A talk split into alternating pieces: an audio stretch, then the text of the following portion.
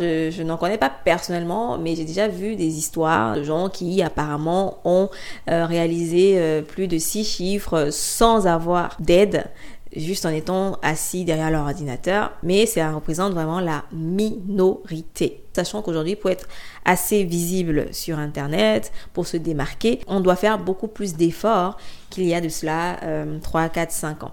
Donc c'est beaucoup plus difficile de faire tout seul et de s'attendre à dépasser euh, un certain seuil de chiffre d'affaires, je dirais même 6 chiffres. Donc à partir de 6 chiffres en général, si on veut dépasser, on peut pas être seul on va pas être seul. On va avoir minimum, euh, ne serait-ce qu'une assistante ou un assistant, ne serait-ce qu'un community manager, ne serait-ce que quelqu'un qui va retirer le poids, euh, un certain poids de nos épaules. Parce que oui, vous allez tout faire seul, certes, mais est-ce qu'il y a vraiment une gloire à cela? Est-ce que c'est vraiment euh, l'objectif? L'objectif, c'est pas de tout faire seul et de finir étant épuisé en burn-out, mais l'objectif, c'est de faire les choses bien. C'est de faire les choses de manière agréable. Parce que moi, je veux pas avoir un business qui génère 7 chiffres par an et qui à la fin de l'année m'épuise, à cause duquel je peux pas passer du temps avec ma famille ou à cause duquel je suis pas heureuse globalement, mais je fais juste du chiffre, absolument pas. Euh, chacun a ses motivations, mais la mienne, c'est d'avoir la liberté. La liberté de faire quoi? La liberté de vivre selon mes propres termes, la liberté de passer du temps avec ma famille, la liberté de pouvoir voyager quand je le sens. Et pour ça, j'ai pas besoin d'avoir cette fierté d'avoir fait un million étant seule. Et en plus, j'ai plutôt de la fierté quand je redistribue. J'ai de la fierté quand je peux aider d'autres personnes à faire autant. J'ai de la fierté quand le fait d'avoir un million fait que d'autres personnes aussi gagnent de l'argent avec ça, euh, grâce à ce un million. Bref, je n'ai pas de fierté à, tout faire seul. Et c'est aussi pour ça que je recommande de se former et de déléguer. Déléguer, c'est pas seulement pour les gens qui font déjà six chiffres dans leur business. Déléguer, c'est pas seulement pour ceux qui sont avancés. Vous pouvez débuter dans votre business en ligne, mais vous déléguez. Peut-être que vous êtes salarié et que vous avez lancé votre business à côté. Vous pouvez, et je dirais même vous devez déléguer pour avoir plus de temps. Et le tout, c'est de se dire, comment est-ce que je délègue de telle sorte à avoir un retour sur investissement? Parce que déléguer, par exemple, à une assistante virtuelle, ce n'est pas une dépense, ça doit être un investissement. Parce qu'il faut que le fait de donner cet argent à cette assistante virtuelle vous fasse gagner en retour soit du temps, soit de l'argent, surtout de l'argent d'ailleurs. Parce que vous allez pouvoir vous dire, bah, je peux me concentrer sur des actions à haute valeur ajoutée dans mon business. Je peux me concentrer sur ce qui rapporte le plus de chiffre d'affaires et donc le reste, ce que je considère comme auxiliaire va être fait par quelqu'un d'autre parce qu'il faut quand même que quelqu'un le fasse, il faut que ce soit fait. Voilà, on a tous besoin d'aide dans notre business, qu'il s'agisse de l'aide d'un prestataire ou de l'aide d'un coach business ou d'une consultante business. Ça m'amène d'ailleurs au sujet du jour qui est euh, de savoir quelle est la différence entre un coach et un consultant. Vous avez besoin d'aide, il vous faut un expert ou un œil d'expert dans votre entreprise. Vous vous êtes probablement dit, est-ce que j'engage un coach ou est-ce que j'engage un consultant. Alors, clarifions ce point une fois pour toutes. Je précise que je suis consultante, mais je vous promets de ne pas avoir une réponse biaisée, parce que de toute façon, la coach et la consultante sont tous les deux importants, mais sauf qu'ils ont des rôles assez différents. La première différence entre coach et consultant réside dans leur approche. Un coach business va avoir une approche qui vise à améliorer vos compétences de leader d'entreprise.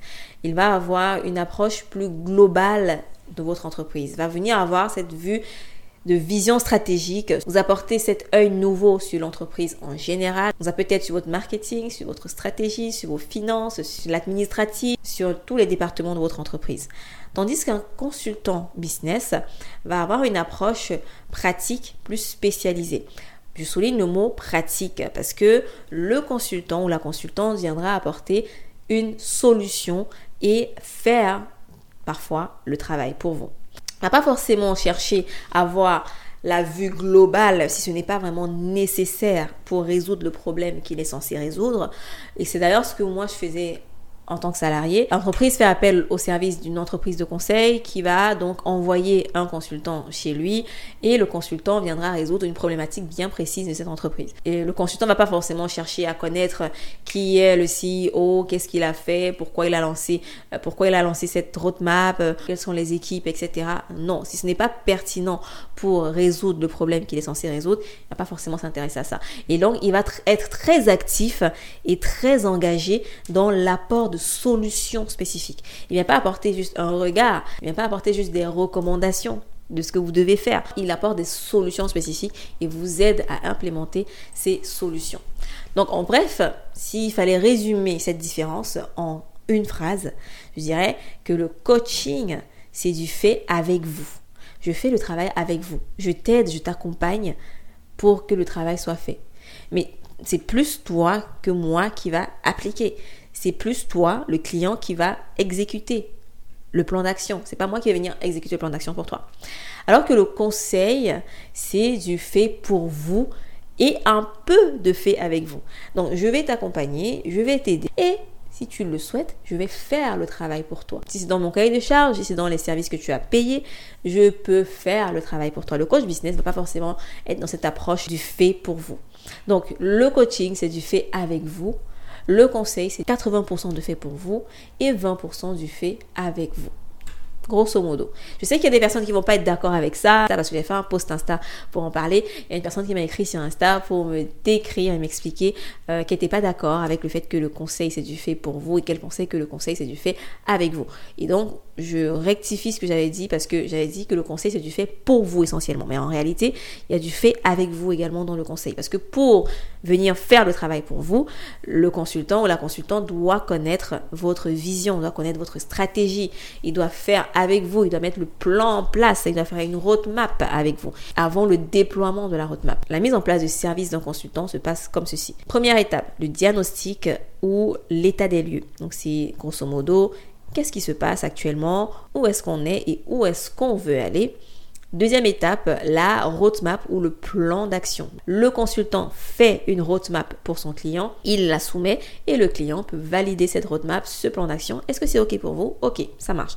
Troisième étape, on va déployer cette roadmap ou ce plan d'action et on va faire un suivi ensemble selon le cahier des charges du consultant. Donc une fois que le client a validé la roadmap et qu'il veut conserver les services du consultant, il, peut demander au consultant justement de mettre en place ce plan d'action, donc de faire le travail. C'est en ça que réside la différence entre coach et consultant. Le coach ne va pas forcément être là pour faire le travail. Il va s'arrêter à je t'aide à construire la vision, je t'aide à construire la stratégie et c'est à toi de mettre en place les actions. Et les deux sont importants selon les besoins de votre entreprise. Vous devez engager une coach si vous avez besoin d'aide dans un domaine que vous supervisez à long terme.